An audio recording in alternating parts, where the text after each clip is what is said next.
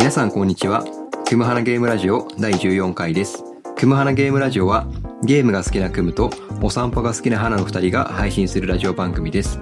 ゆるく楽しく安全にを大切に僕たちがその時感じた心の動きを記録して後から振り返ることを目的にそれぞれの趣味と心の動きの話などをしています。ということで今回もよろしくお願いします。はい、よろしくお願いします。では、いつも通り早速ですけども、この1週間の振り返りみたいなことで、この1週間いかがでしたか？はい、発表します。はい。私、今、沼を食べてます。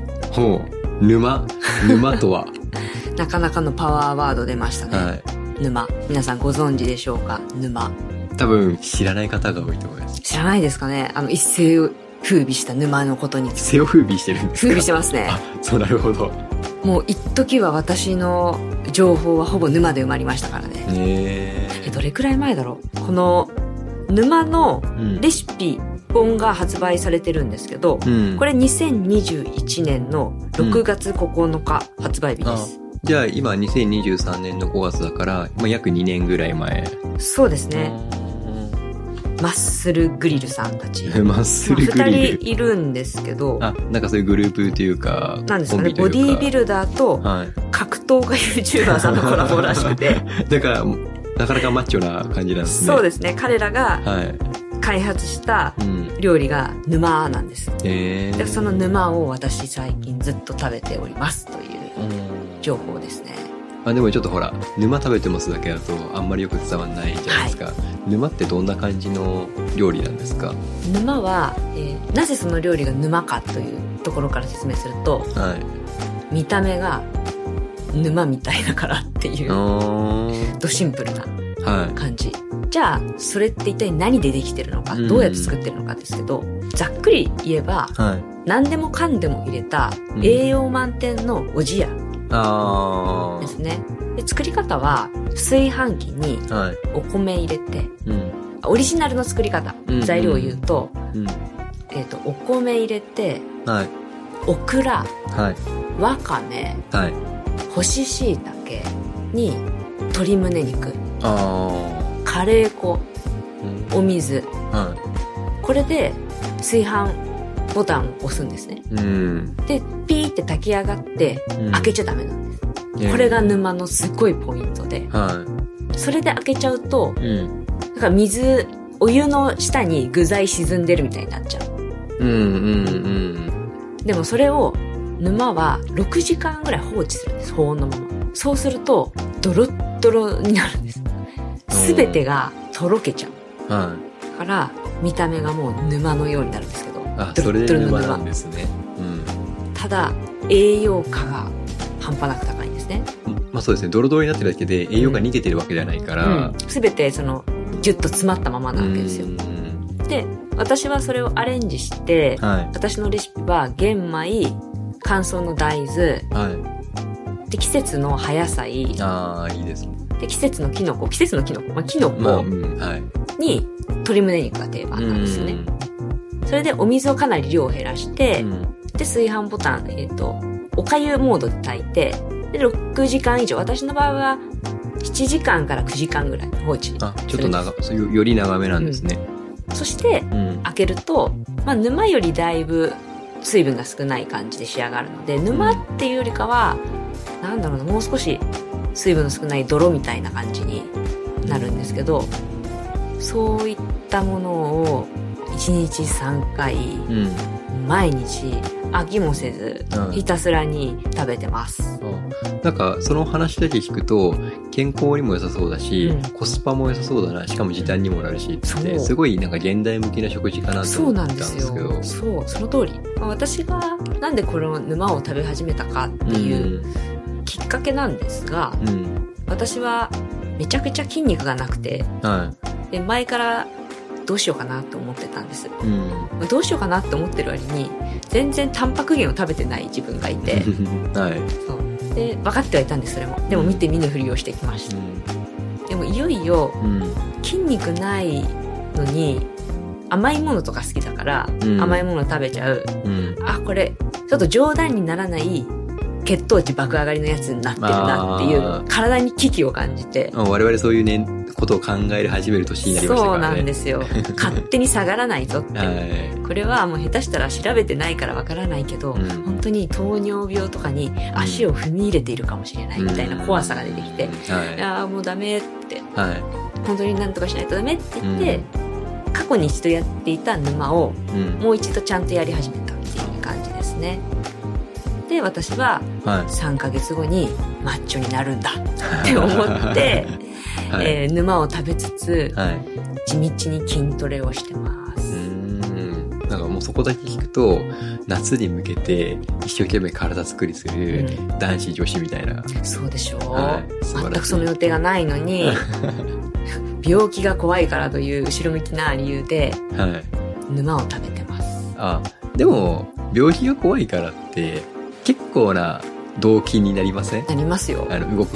なんかね、それやんなきゃ病気になるしって言われると、うんちょっと、あ、やろうかなってうん。思うから、しかもなんかそれが運動とかだとまたハードル、まあ運動もしてるって今言ってましたけど、食事、睡眠、運動って3つ大事じゃないですか。大事。で、運動ってまあちょっと自分のその努力入ってくるから、うんまあそこはちょっとハードル高い。うん。で、睡眠はまあ努力のしようがあるう。ん。頑張れば早く寝て早く、早く寝て、その7時間なり8時間ちゃんと寝て起きるっていう、まあやろうとはできるじゃないですか。で食事もまあ比較的やりやすい、コントロールしやすい。うん。うん。っていうところで、でもその沼って炊飯器で作れる、いわゆるお手軽料理をい、うんうちだと思うから、うん。お手軽にそういう健康的な料理作れるっていうのはすごくなんか理にかなってるかなと思って。そうなんですよ。うん問題は見た目だけなの。でも、さっき言ってた沼に入れる素材、そのベーシックなやつ、んその、花さんの言ってたものうん。はちょっとアレンジ加えてるかもしれないけど、うんベーシックなやつだと全然普通の人食べれますよね。白米に、うん。白米、鶏胸白米、鶏胸、オクラ、わかめ、はい。乾燥しいたけ。カそうレー粉。ですよね。それでいいんですよね。うんしかもカレー粉入ってるから、うん結局カレーって最強じゃないですか。そう、カレー最強です。なんか、なんやかんやあっても、カレー味だったら、みすたいな。べて綺麗にまとめてくれる。うん、だからそれ込みで全然いいのかなって。って言うじゃないですか。多はい分これ聞いてる人、はなんかそうツッコミ入れてると思います。い。うん。いやいやいやっあ、そうなんですか。て。ちょっと我々がはい。変態なところがあるので。そういうふうな、なんか話まとまっちゃってますけど、はい多分それまとまるところじゃないです。あなるほど。まあ、じゃあ、じゃあそこはちょっと意識しながら、世間様との違いも感じつ 冷静にねつ、。はい。じゃあその上はちょっと忘れないようにしないといけない。そう、そこ、そこ私たち忘れないようにしなきゃいけない。忘れがちですからね、ちょっと油断すると。うんあなので私ははい。3ヶ月後にきっとはい。マッチョになっていて、はい。3ヶ月後が今5月の11日、13? 13、13だから、6、7、8。うんまあ、お盆の頃ですね。ちょうどいいじゃないですかめっ。ちゃ夏、暑いうん。感じの時にもしかしたら私もうタンクトップで現れるかもしれないですね。見せたいから。二頭筋とか。そう、キュッキュバのこうやってはいタンクトップ着て、はい背中とかもキュッて。はい。あ、でも女性でもいますからね、そういう人全然。うん。でこう電車待ちの時とかにちょっとポージングしてる可能性もあります。自分に、自分がこうガラスのところに映ってちょっとこう、胸をこう、ピクピクさせてみたりとかしてるキはいャラクターになってる可能性があるので、気をつけてください。僕はですね、うん先週、先々週ぐらいまでちょっと仕事がめちゃくちゃ忙しかったんですけど、うん今週が比較的、まあ、コントロールできる感じだったんですよ。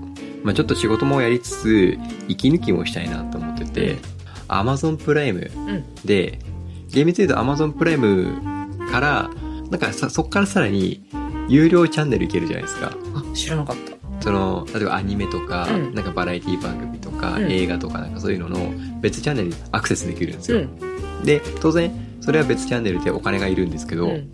で、僕それで、あの、大阪チャンネルっていうのに加入して、うん。で、その大阪チャンネルで見れる、笑いザップっていう番組があるんですよ。うん。これ、シリーズもので、まあ、あの、ライザップあるじゃないですか。うんあれのパロディなんですよ。うん。ね、お笑いの番組の笑いザップっていうぐらいだから。うんで、吉本新喜劇のうん元座長さんの小籔さんと、うん。トロサーモンの村田さん、村田さん。はい。はいがパーソナリティを務めていて、うん。で、これシリーズものでシーズン6まであるんですよ。うん。で、僕はあのシーズン1から4までは見てて、うんシーズン5と6は見てなかったんですよ、まだ。あの、シーズン5と6をこの1週間で見倒したっていう話なんです。え、それは、はい。トータルどれくらいの時間？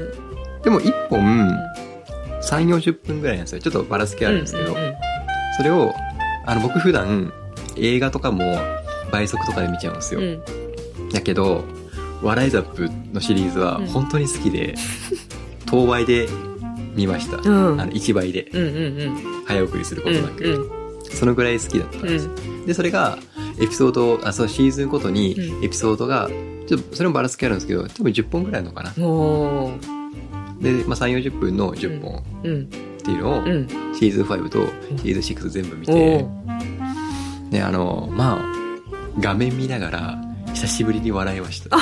一人で画面見ながら、声出すぐらいうん笑いました。それ結構ですね僕、ないんですよ、そういうの。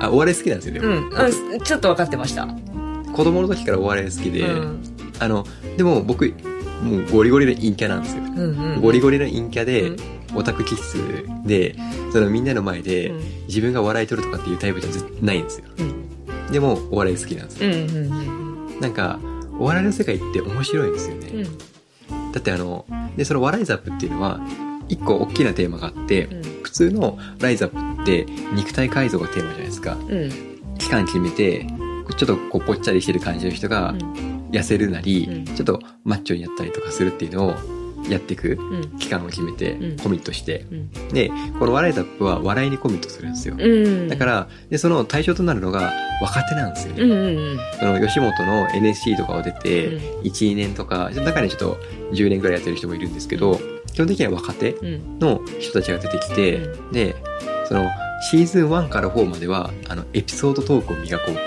企画で、でシーズン5と6はうん。漫才のネタを磨き上げるっていう企画なんですよ。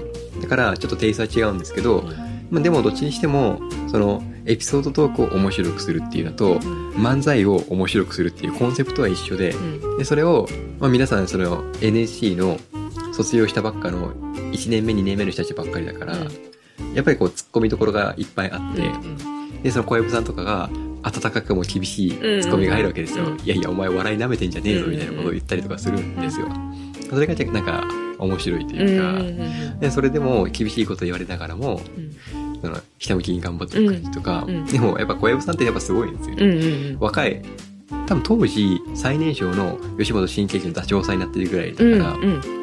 滑らない話って知ってます、うん知ってます。でそれのあの MVS って、うん。あの MVP みたいな感じで、あの一番面白かった人に贈られる称号とかも持ってるんですよ、うん。ぐらいやっぱ笑いのセンスがあるんですよ、うん。そういう人が NSC の卒業その若手のとか見てうん。なんかもうおもんないやつばっかやなみたいなこと言ったりとかするんですうんよ、うんでもその中でもなんかいろんな企画があってでその若手の人たちが一生懸命笑いを取りに行く感じとか、うんうんうんなんかそのテクニックどうのこうのっていうよりかは、うん。もうなんか気合で乗りでいこうとするんですけど、うん。それがことごとく跳ね返されたりとか、うん。でもその中でこう頑張っていく感じとかっていうのが、笑えるし、うん。微笑ましいし、うん。で面白いです。ええあ私もあちょっとドキュメンタリーみたいな。感じがあるんまさに、まさにですよねそんな感じです。あはい。それあの見てたら、うん絶対ハマるのうんめっちゃわかります、今もオーディション番組とか、うん。そういうドキュメンタリーを追うのってうん。一回見るともう見ちゃいますよねあで、そう。しかも、その笑いザップに関しては、最初、若手を30とか40とか連れてくるんですよ。うん。で、オーディションするんですよ。で、そのオーディションした中から5、6組ぐらい選んで、うん。その注目された5、6組を、その本編で流していくんですよ。なんかもう朝やんじゃんって思いました。あ、そうそう、そんな感じですよ。だうん。だから、もうそのオーディションも一緒に見てるんですよ、その視聴者も。うん。で、あの、小籔さんとか、村田さんとかが、うん。いや、あれは？みたいな感じのことを言ったりとか、あ、あいつら面白いね、みたいなこと言ったりとか。もうそれ私の頭の中で今つんくさんがこうやってるんですけど 小籔さんがやってるんですねそう。で、今日、ちょっと面白いのは、うん小籔さん、シーズン1から4ぐらいまでの時は、うんめっちゃボロクソ言ってるんですよ。うんうん これ、ちょっと、放送倫理規定に反するぐらいのことを言うのを結構、結構ボロカス言うんですよ。でも今回、その、シーズン5と6終えてなかったから、うんこのタイミングでシーズン5と6見ることができて、うんね、見ると、だいぶ小籔さんがマイルドにやってて、うんうん。なんか言い方やめっちゃ柔らかいんですよ。うん。なんでかっていうと、うん小籔さんの、なんか娘さんがちょうどうん。若手たちとうん同じぐらいの年なんですって。だから、こうやって若い女の子のユニットとかがう、んなんか、わちゃわちゃやってると、なんか、昔だったら、いや、お前ら思んないわって言うはずなのに、うん。なんか今は、微笑ましいんですっうて。なんか、なるほどね。であと多分そういう、小籔さんとかの、ご自身の演歌もそうだろうし、あとはシンプルに、まあ世の中的に、なんかそういうなんか、叩き上げてっていうよりかは、うんなんか、あ、いいよいいよみたいな感じで、うんなんかそうちょっとそういう雰囲気あるじゃないですか。ありますね。世の中的な。だからそれがお笑いの世に世界にも、なんか、ちょっと垣間見えて、時代の変化。そうね。お笑い界にもそういう変化があるのか。絶対バリバリ縦社縦社会なはずじゃないですか。そうですよ、そうですよ。バリバリ縦社会で、うんいや、お前思んないわ、じゃああっち行け、みたいな感じで、うこう、ガンガン言うのが多分昭和されると思うんですけど、もうだんだんそういう人が抜けてって時代も変わってって、うんあ、なんか、ええやん、みたいな。うんうんうん。それはそれでええやん、みたいな感じになってて、今のその。テイストが、うんなんかそれもちょっと、それも込みでちょっと面白いっていう。そうですね。どんな世界でも、それはそれでありっていうのになってますもんね。それがなんかお笑いの世界にも垣間見えて、ちょっと面白かった。なるほど。まさか、そ、今週のネタです。それを、そういうことを持ってくるとは。そう、ちょっとお笑い好きなんで、今日、ために貯めたネタですもんね言いたかったんですけど、ここに来るまでに言いたか夜ったまで言わず。はい。うんそんな一週間でございまああ、いい話でしす。た。ありがとうございます。はい。花さん、はい。本編。ちょっと今回、前置きがだいぶ熱量お互いあって。今回あというか、結構毎回、の なんか、毎回その、最初の振りの方が、さらっと終わら終わるはずなのに、もう、全力で二人とも飛ばすっていうね。やっている私たちですが、うん今回ではですね、本編としては、もうあの、シンプルです。うん。ゲームマーケット2023春っていうことで、はい。あの、ゲームマーケットについてお話ししようと思っております。略してゲームマ。ゲームは、ちょうど今日、2023年の5月13日と、あと明日ですね、うん。2023年の5月14日の2日間、東京のビッグサイトで開催されているゲームマーケットっていうのに僕たち今日土曜日の方に行ってきまして、うんちょっとその話をしようかなって思っております。あのゲームマーケット、僕、こっち、か関東に引っ越してきたのが2年ぐらい前、ちょうどコロナ真っ只中で、結構イベントとかも自粛自粛のムードだったから、うん。なかなかこういうイベントとかには参加できていなかったんですよ。うん。でも、まあ、もともとが田舎出身なので、なんかこういうイベントごとにとかには、結構、ちょっと積極的に参加したいなってやつ、ちょっと思ってて。うん。で、なんかいろいろ調べてると、あ、このタイミングでゲームマーケットがあるぞっていうのを知って、うんゲーム好きなので、ちょっとこれはちょっとぜひとも見てみたいなと思っていうのがきっかけでちょっと行ってきたんですけど、うんちょっとまたいつも通りざっくりした質問なんですけど、うんちょっとゲームマーケット、うんお互い初めて行ったじゃないですか。行かれてみて、うん原さん的にはどんな感想を持ちましたか？えびっくりしました。うん。うん多分多分いろいろあったと思うんですよね。それびっくり具合が。びっくりがいろいろありますね。自分の中にもね。うん。シンプルに言うと表現すれば、はい。こんな世界があるんだっうん。ていう感想ですよね。うんうん。私が知らない世界がここにありましたって。そうですよね。多分お互いそうですようね。ん。僕もあの普段テレビゲーム、ビデオゲームはするけど、うんこういう、このゲームマーケットって、まず前提とすると、テレビゲームとかそういうのじゃなくって、あの、いわゆるボードゲームとか、うんカードゲームとか、うんそういうゲーム、アナログゲームですね、一言で言うと。アナログゲームがメインのうん。イベントだから、うん。なんかそういう意味でもちょっと僕としても新鮮でした。うんまあ最初の衝撃はう、ん。単純にはい。入場するまでの時間ですよね。あの舐めてたっていう大反省。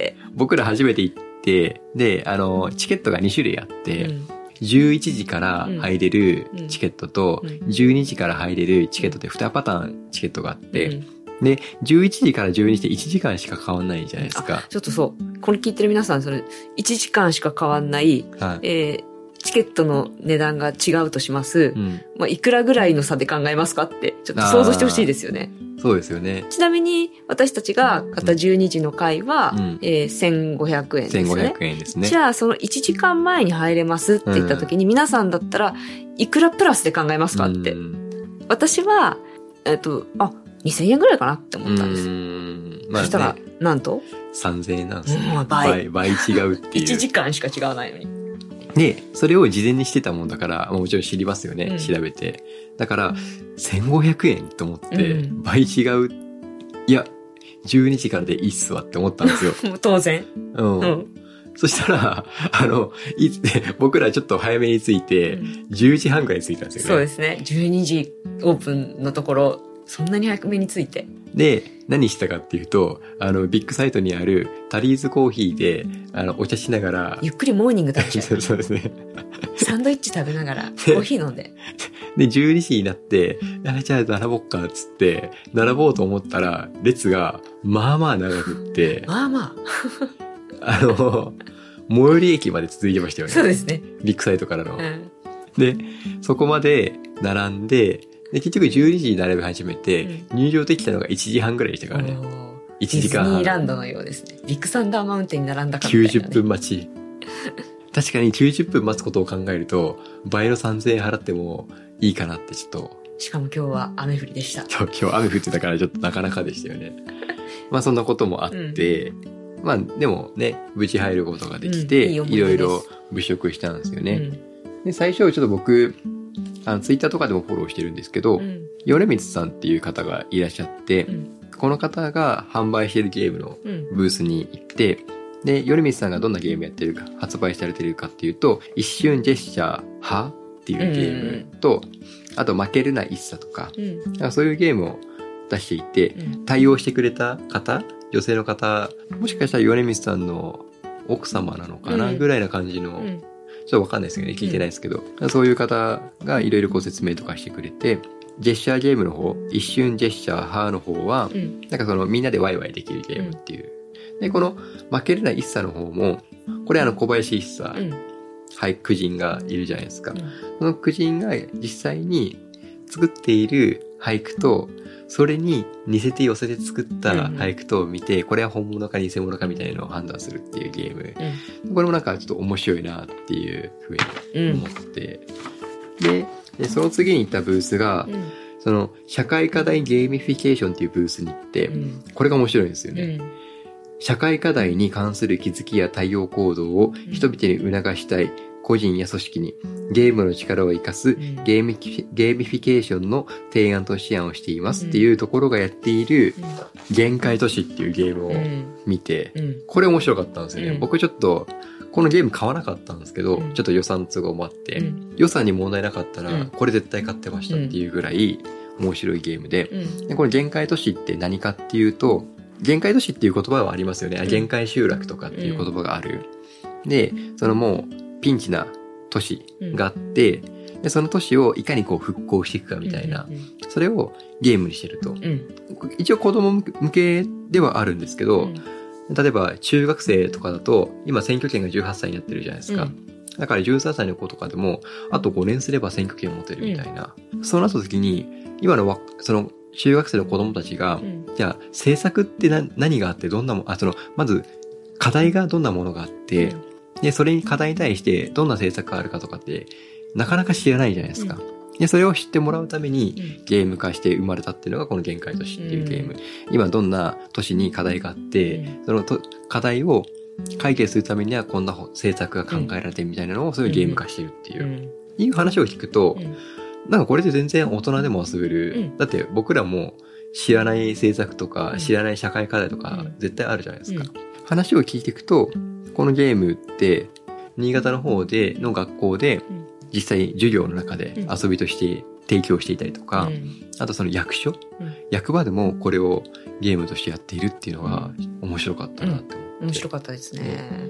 花さんいいかがでした？かこのゲームについて。あ、これ、むしろ私は大人に向けてのゲームなんじゃないかなって思ったぐらいでした。ね、全然我々やってもうん。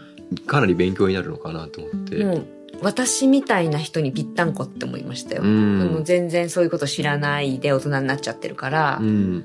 だから選挙の時とかも、うん。この人が何を伝えたいのかっていうのがうまく汲み取れない。うん。だからこそそこまで興味が持てないっていう人たちが、うん自分がこうゲームだけれども当事者となってうん。やることによって、リアルの世界でも興味を持つことができるっていう、うん。素晴らしいゲームだよねってうん聞いてて思いました。ねで、ね、これを、このゲームについてちょっと解説してくれた方、うんね、案内してくれた方、うんお兄さんもいて、なんかその方の熱量もすごかったし、本気でしたね。ねなんかそれもすごくうん面白かったですね。うん。その後もいろいろゲームを眺めてて、うん な なんやかんや僕らが一番足を長く止めたブースが、うんブースというか、うん。イベントというか、うん。が、ボードゲームジャパンっていう、あの NGO でしたね。うん。の方がやっているブースが、ブースっていうかなんかその、イベントだったんですけど、うんいやそこで、ボードゲームジャパンっていうところの活動の案内とか、今回、第1回ボードゲームジャパンカップの授賞式っていうのもあって、僕らそれにも立ち会って、はい。なんかしっかり見ましたよね。しっかり中央ではい一番目立つところで見させていただいて。ね多分まだそんなにメジャーではないうん。ところだと思うので、うんあの、お客さんもね、僕たちしかいなかったっていう、ちょっと、うん。あの、贅沢な時間でした。贅沢な時間を過ごさせていただいて、はい。で、そこで、ボードゲームジャパンの大賞を取った方のうん。お話とかも聞くことができて、それも面白かったんですよね。うちなみに、どんな作品が大賞を取ったかっていうと、うん歯の王様を守るゲームっていう、はい。えっと、これが株式会社デンタルディフェンスさんうん。の、えっと、生沢優子さんっていう方が開発されたゲーム。うん。で、これが英題、うん英語のタイトルもついてて、うん The King of Teeth Can You Save It? っていううん副題も付きもあって、まあ、結論から言うとこのゲーム僕買ったんですけど、ね買いました。え。しかも、スペシャルセットで買ってましたね。そう、あの、この、えっと、歯科医師で、歯学博士うのん。生沢優子さんってこのゲーム開発されてる方の本がうん。セットで販売されていて、はい僕あの本も買って、うん。サインもしてもらいました。ねえ。素敵な言葉とお,、一緒にね。お願いしちゃって、画法人っていう言葉もいただいて、みたいな感じで、ちょっと、うん。もう、はいもうあ、あの時、はいクムさんは、もはや、生沢さんのファンでしたもんね。ファン化してましたもんね。いやもうあれはね、あなんか僕やっぱその、作り手の話が好きなんですよ。うん。作られたものをうん営業の人とかがうん。販売行為で喋るんじゃなくて、うん。もう作った私が自ら喋ってますみたいな、うん。結構うん。大好物で、うん。今日まさにそれだったじゃないですか。うん。作ったご本人が、このゲームってこうこうこうで、みたいな。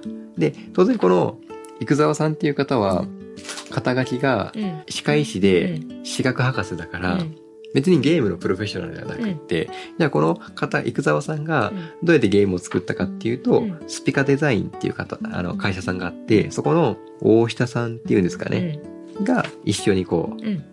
コンビ組んでうんゲーム開発、ゲーム、ボードゲーム、アナログゲームを作ったっていううん。お話聞いて、うん。なんかちょっと面白かったのは、まあ、この歯の王様を守るゲームもそうだし、うん。他のブースでもそうだったんですけど、うんトータル面白かったのは、うんなんかその、いわゆる社会問題とか、うん。社会課題とかに対して、ゲームっていうアプローチで、うんそれを世の中に訴えかけるとかう、ん。知ってもらううん。とかっていう行為うに、ん。ゲームがそれを、その役割を担ってるっていうのがうんうん面白いなって、一番、多分それが僕の中で今日の一番の収穫だったんですようん。うん。うん。そうですうね。ん。もう今、クムさんの話を聞いててうん思ったのはう、ん。百人一首とか、うん。カルタとかもう、ん。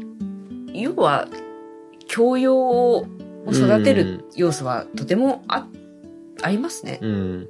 それにあんまり気づいてなかったけど、うん。トランプだって、その数字の勉強にもちろんなるし、こう推理をするような、うん先を読むっていう力の、を伸ばすうん。ことにつながるし、ゲームって、あの、お勉強とそんなに境ないんだなって思いました。うんよくくゲームと比べられるのって映画だと思うんですよ。うん。で、まあ、ちょっと前、このラジオでも言ったかもしれないですけど、映画とゲームの大きな違いって、あ、ちなみに何かわかります？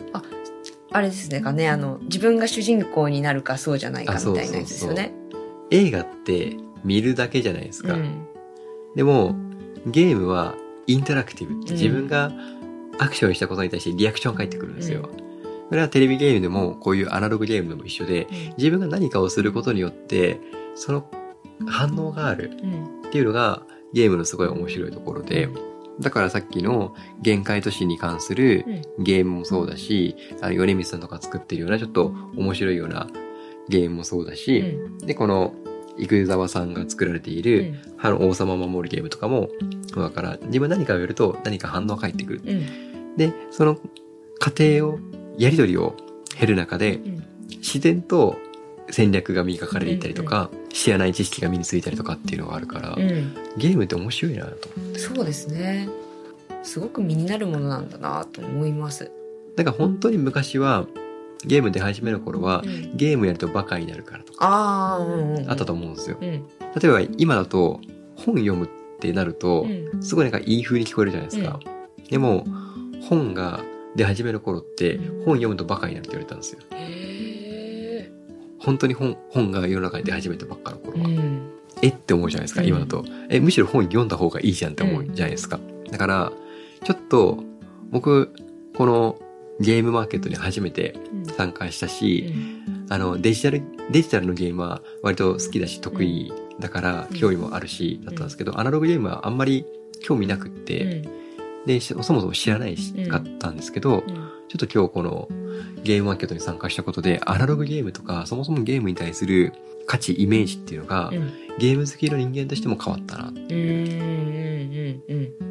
イメージ変わりますね。ね。私も変わりましたもん。だって、花さんとかは、まあ、僕に付き合ってもらって、こうやってゲームのラジオとか収録してもらってますけど、うん。別にゲームやってないじゃないですか。全く。あの、ね、子供の時はお兄ちゃんと一緒にやったかもしれないですけど、うん。今は別に、だから、うんまた僕とは違う目線じゃないですか。やうんっぱそれで見ても面白かったですか、今回。うんあのー私がうん。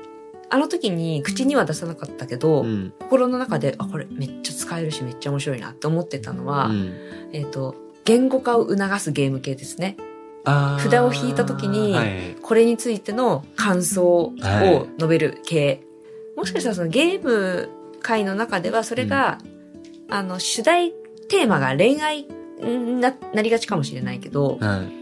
この中のその教育うん。系のものとかもあったし、あとは、うん、まあ、あえて数は少なくしてるのかもしれないけど、うんまあ、心理系のものでも全然使え、うんむしろ超使えると思っていて、うんでもそこのうん役割を占いとかが多分担ってるんですよ、ちょっとね。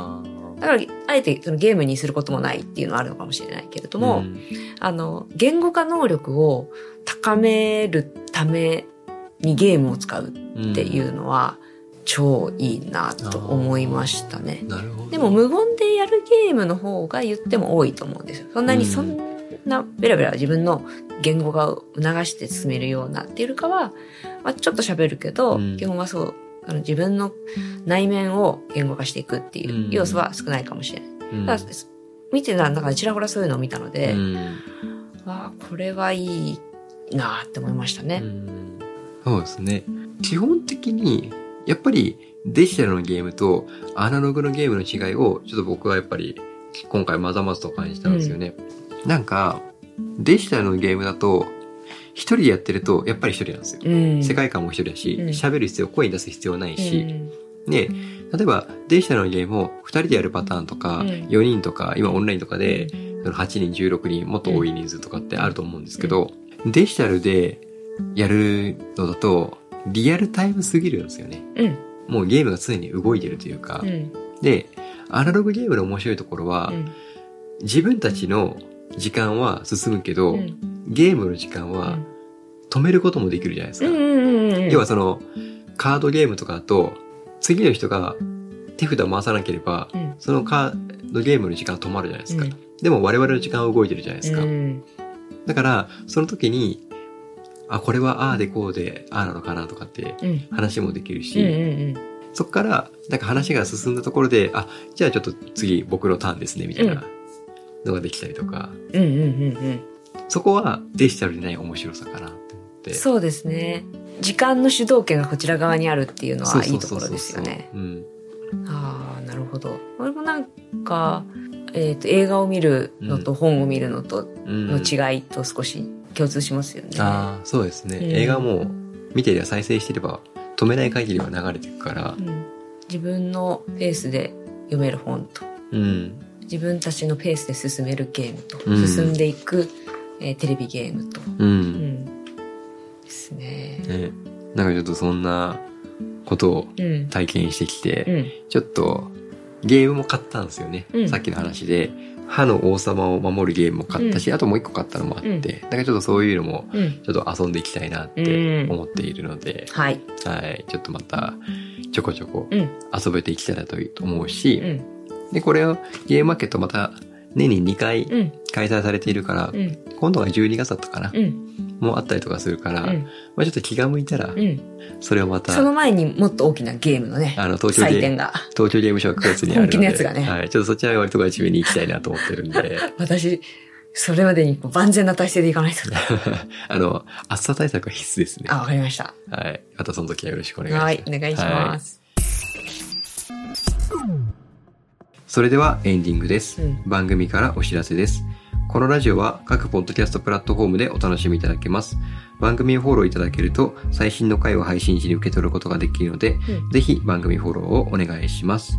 また、ご感想のフォームを設置しています。あなたのお便りをお待ちしております。ということで、ちょっと今回、過去最長の時間になりそうなぐらいちょっとお話ししてるんですが、はいいかがでしたか？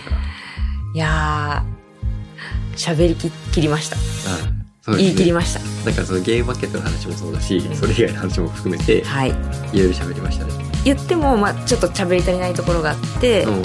すごいうちはネタになっちゃうんですけど、はい私が今日一番笑ったのは、はい。えー今すぐ飴を買いなさいっていう、ま あ、ちょっとうちはネタで申し訳ないですけど、はいこのワードにはい腹を抱えて久しぶりに笑いました。あちょっとまたその話をどっかでできるといいですね。そうですねできるといいですねはい。最後までお聞きいただき、ありがとうございます。ここまでのお相手は、クムと、花でした。また次回もよろしくお願いします。